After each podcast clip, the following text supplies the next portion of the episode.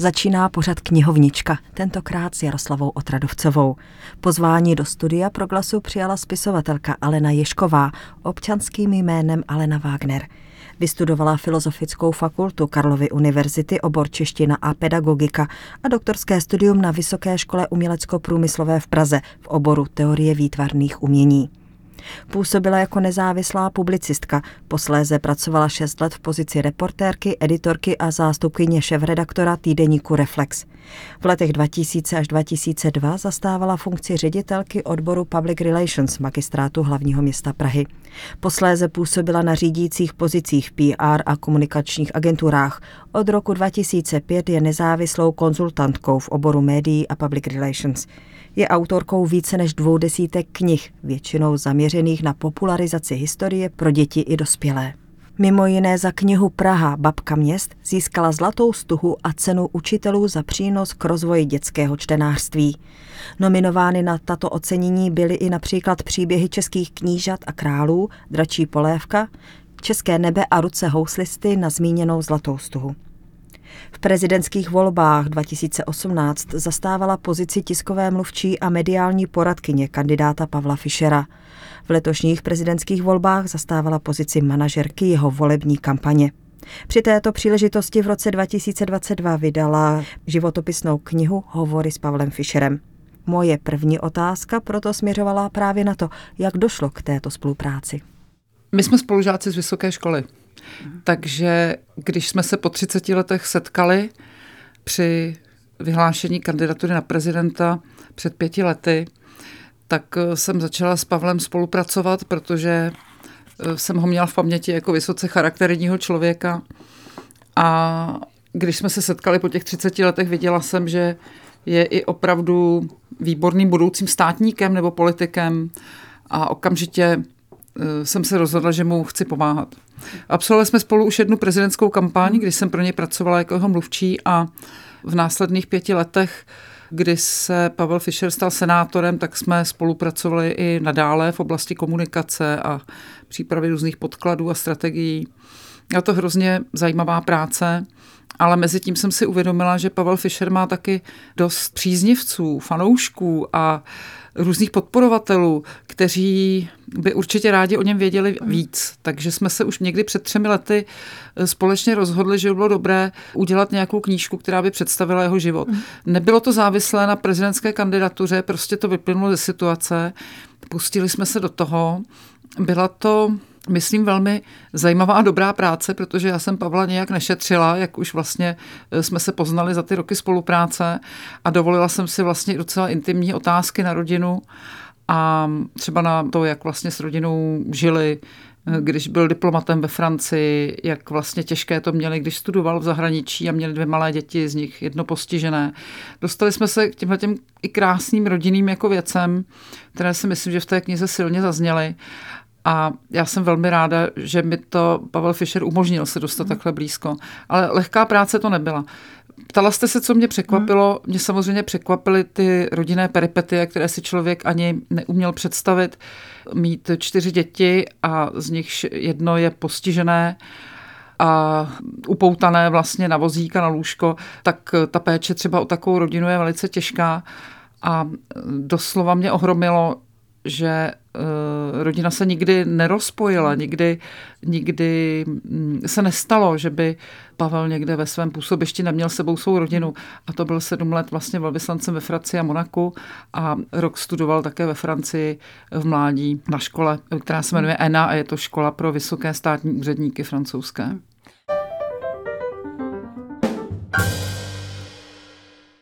Sondu do historie i současnosti našich klášterů a života lidí v nich se věnují Tichá srdce. První část pod titulem Kláštery a jejich lidé vydal Práh, druhá o příbězích míst a lidí vznikla ve spolupráci s nakladatelstvím Olympia. Tichá srdce je název eh, dvou dílů, dvou knížek. Jedna vyšla v roce 2013 a druhá v roce 2015. Dokonce jsem měla v úmyslu, mám ji i rozepsanou psát třetí, ale už na to nikdy nedošlo já jsem se k tomu odhodlala asi šest let před vydáním té první knížky, pracovala jsem na tom nejmít pět nebo šest let, kdy jsem zjistila jako autorka, která přece jenom se snažila nějak popularizovat historii nebo pražské památky, kdy jsem eh, opakovaně narážela na to téma klášterů a v jedné chvíli jsem si uvědomila, že vlastně vůbec neznám podrobně tu historii 20. století. A pamatuju si na jeden takový impuls, kterým byla moje návštěva před klášteří u Tišnova, kde byla taková malá výstavka, myslím, že to musel být nějaký rok třeba 2004 nebo 2005 možná. A ta výstavka se věnovala životu tamnější komunity a to životu vlastně od 50 let do současnosti. Tehdy přece jenom po roce 2000 ještě takových dokladů nebo takových expozic vlastně nebylo tolik. A tam jsem viděla slavnou minulost školy za první republiky, kde vyučovali eh, sestry, které měly doktorské tituly, vyučovali jazyky. Byla to škola mezinárodní, protože měla kontakt s cisterciačkami v Nizozemí. A najednou byl střih. A pak tam byla fotka a tam byla nějaká žena v šátku a obrovské prase. A pod tím bylo napsáno matka představená se svým svěřencem rok 1953. Ale to vůbec nebyl humor, to byl prostě, to byl naprostý šok pro mě, že jsem si uvědomila to, co jsem vlastně nějak tak rámcově asi někde tušila, uvědomila jsem si to na plnou sílu, co se vlastně jako stalo s těmi duchovními bytostmi, co se vlastně stalo s těmi lidmi z řádu a nevěděla jsem to vůbec přesně. Já nejsem věřící, ale vlastně mě to šokovalo, že existuje nějaká část dějin, kterou třeba člověk nevěřící nebo ateista vlastně vůbec nezná, protože nikdo nám to nikdy nenabídl ke studiu. Ještě v 90. letech se vlastně řeholní komunity, které dostávaly zpátky ty spustošené areály, docela držely jakoby v uzavření, jo? že to ne, nebylo zvykem, aby vlastně m, s těmi lidmi se dělali rozhovory do společenských médií, tak jako je to dneska. Myslím, že to téma se obrovsky otevřelo. Takže jsem se rozhodla, že to téma zmapuju. To pro lidi, jako jsem já, kteří by o tom chtěli vědět víc, kteří mají nějaké kulturní povědomí a kteří dobře vědí, že Evropa stojí na křesťanských kořenech a dobře vědí, že vlastně duchovnost je do určité míry rozměrem úplně každého člověka. I my nevěřící máme nějaký duchovní rozměr. A pustila jsem se do toho nelehkého díla. Bylo to opravdu nelehké, protože na začátku jsem vůbec nevěděla, co mám vlastně dělat, na koho se mám obrátit nebylo vlastně vůbec nic, takže pak jsem začala schánět postupně literaturu. Začala jsem, začala jsem navštěvovat kláštery, ale teprve až asi o tři, čtyři roky později jsem si uvědomila, že ta místa bez lidí, bez komunit, nemá vlastně význam představovat, že budu představovat mrtvou historii, ale potřebuji představit ten život. Takže s vydatnou pomocí tehdy sestry Václavy Dudové která vlastně působila nejprve v Brně a potom na Velehradě a byla generální představenou Cyrilek tak jsem začala pronikat do klášteru. Ona mi nesmírně pomohla na samotném začátku, to ji nikdy nezapomenu. Dneška jsme, myslím, ve velmi přátelském vztahu vřelém a moc ráda za ní na Velehrad jezdím. Tak tam ta pomoc byla veliká, postupně jsem se dostávala k ostatním řádům. Do dneška musím říci, že mám třeba mezi řeholníky několik opravdu dobrých přátel, a to i tady v Brně. Jsem chtěla poznamenat, že z ohlasu vím, že to není jenom pro třeba nevěřící, ale že z toho čerpají z těch knih i právě věřící, že jste jim otevřela nové obzory. Nedá mi to a zeptám se, co brání tomu třetímu dílu. Dodám ještě jednu věc. Pro mě úplně nejcennější, když se na to podívám zpětně, je to práce, od které už mě dělí několik hmm. dalších knížek, ale pro mě nejcennější byly rozhovory řeholníky, kteří už nežijí, protože mně se podařilo eh, vyspovídat celkem asi 40 lidí, z nichž byla drtivá většina pamětníků třeba kolem 90 let. Takže já můžu vzpomenout na Pátera Ptáčka od křižovníků, Michala Pometla od Františkánů, z Rajhradu vlastně představeného gazdu a další, kteří vlastně na Pátera Rybáře třeba, vlastně na Pátera Líznu. Vlastně to byly takové persony, které vlastně během deseti let eh, nás opustili a teprve já si nyní uvědomuji, jaký jsem měla obrovský štěstí vlastně s těma lidma mluvit, jak mě to i svým způsobem formovalo, než bych si to uvědomila. To bylo něco překrásného, ta možnost. Ptala jste se, co brání třetímu dílu. Já si myslím, že už jsem se tomu tématu vzdálila a přiznám se, že nevím, jestli to bylo tichými srdci, ale potom řekněme někdy tak před pěti, osmi lety jsem začala vidět, že to téma řeholníků proniká do veřejného hmm. prostoru docela dobře, že vycházejí další další knížky, rozhovory, zpovědi různé a vlastně pro mě už to byla práce velmi jako náročná, faktografická a pak jsem sama prožívala nějaké období rodinné velmi těžké, kdy jsem musela předušit úplně všechno a věnovat se svému manželovi. Takže už jsem se k té práci nikdy nevrátila. Myslím si, že nevrátím, že už mám teď eh, vlastně už jsem někde jinde, ale to vůbec nevadí, protože ty dvě knížky, které jedna váží kilo a druhá váží kilo a půl, tak ty dvě knížky tady budou pořád a věřím, že budou dávat lidem vždycky něco dobrého, že se v nich každý najde nějakou útěchu nebo něco, něco klidného a krásného, co ho může povzbudit.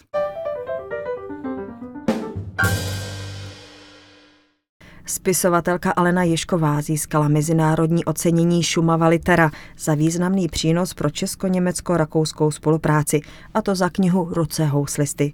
Cena byla udělená poprvé a rozhodovala o ní mezinárodní porota. Kniha Ruce houslisty zahrnuje sedm povídek, které nás provedou životem jedné česko-německo-židovské rodiny ve 20. století. Nějaký kritik o tom napsal, že to nejsou povídky, že to celé je román. Je to dost možné, protože vlastně ten příběh je celistvý a jedna povídka vychází z druhé a zachycují převratné události anebo i nějaké docela běžné postupně v té rodině v průběhu sta let. Takže začínáme první světovou válkou a končíme někde v roce 2014, kdy jste buržoazní rodiny, která nakonec ale projde Terezínem a polovina členů se už nevrátí e, z koncentračních táborů, kdy je připravena o majetek a projde ještě i rokem 68 okupací, tak vlastně zbyde poslední člen rodiny, který vlastně byl zachráněný emigrací jako nadané dítě a stane se z něj velmi talentovaný virtuos který ale v určitém okamžiku začne hledat své rodinné kořeny a zjistí, že vlastně už nemá nic v ruce, aby se dověděl, kdo jsou jeho předkové. Já jsem reagovala trochu na události svého vlastního života, kdy mi nečekaně zemřel manžel, se kterým jsme spolu nebyli příliš dlouho. A já jsem si uvědomila nad krabicí fotografií a dopisů, že jsou prostě věci, které už se nikdy nedozvím, protože jsem viděla ty fotky hmm. staré třeba 100 let. A tak jsem si řekla, že si ty osudy mhm. jako zrekonstruuju. Nicméně jsem samozřejmě při líčení těch detailních osudů čerpala z obrovské řady různých pramenů, protože kdybych se to jenom vymyslela, tak by myslím, že by to nebylo tak autentické. Mm.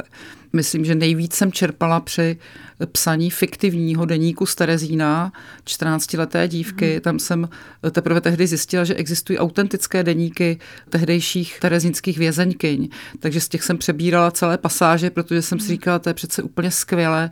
Já to vlastně nemusím vůbec psát, protože tady je potřeba to vlastně přenést v nějaké zkrácené podobě těm čtenářům. A udělala jsem to z úcty naprosto, protože hmm. jsem si říkala, to vlastně tak autentická svědectví by měla být nějakým způsobem jako přenesená ale jsou tam taky povídky, které jsem si vymyslela od začátku mm. do konce, ale vždycky jsem čerpala aspoň z nějakých vyprávění nebo ze vzpomínek pamětníků. Hodně jsem používala různé prameny, jako třeba dobové noviny v roce 68, takže eh, ta povídka, která se jmenuje Dopis a týká se roku 1968, respektive srpnových událostí v Praze, tak to je vlastně celá jakoby publicistická a zahrnuje vlastně těch 8-9 jako klíčových srpnových dní, kdy se děla okupace a kdy vlastně národ došel došel až k té deziluzi, že se tedy vlastně vláda vzdala a nebude proti okupaci vystupovat. Já jsem taky reagovala na hmm. jednu svou dávnou myšlenku, touhle knížkou. A to bylo to, že jsem se cítila už tak posledních 20 hmm. let docela smutná z toho, jak málo reflektuje mladá generace, a tím myslím třeba třicátníky mm. nebo 25 leté, jak málo reflektují tu moderní minulost 20. století, jak málo tomu rozumí, jak málo pletou si konec druhé světové války s rokem 68 a bylo mi to líto a říkala jsem si, hm, to známe okřídlené, že ten národ, který nezná svou minulost, je potom odsouzený opakovat. A vždycky jsem chtěla napsat něco, co by odpovídalo třeba úrovni středních škol a co by bylo čtivé a kdyby si to ty děti přečetly, tak eh, by vlastně do sebe nasály jako ty události. Mně se to vlastně povedlo třeba předtím pro samozřejmě školní věk knížkou Příběhy českých knížat a králů, protože ze školy z dějepisu žádné dítě nezná rozdíl mezi Přemyslem Otakarem prvním a Přemyslem Otakarem druhým. To si, to si prostě nezapamatujete, ale pokud je vykreslíte jako samostatné osobnosti a dáte jim v té beletry nějaký příběh, tak si to ty děti hmm. zapamatují. Takže tady jsem i trochu plnila takovýto pedagogický hmm. zadání.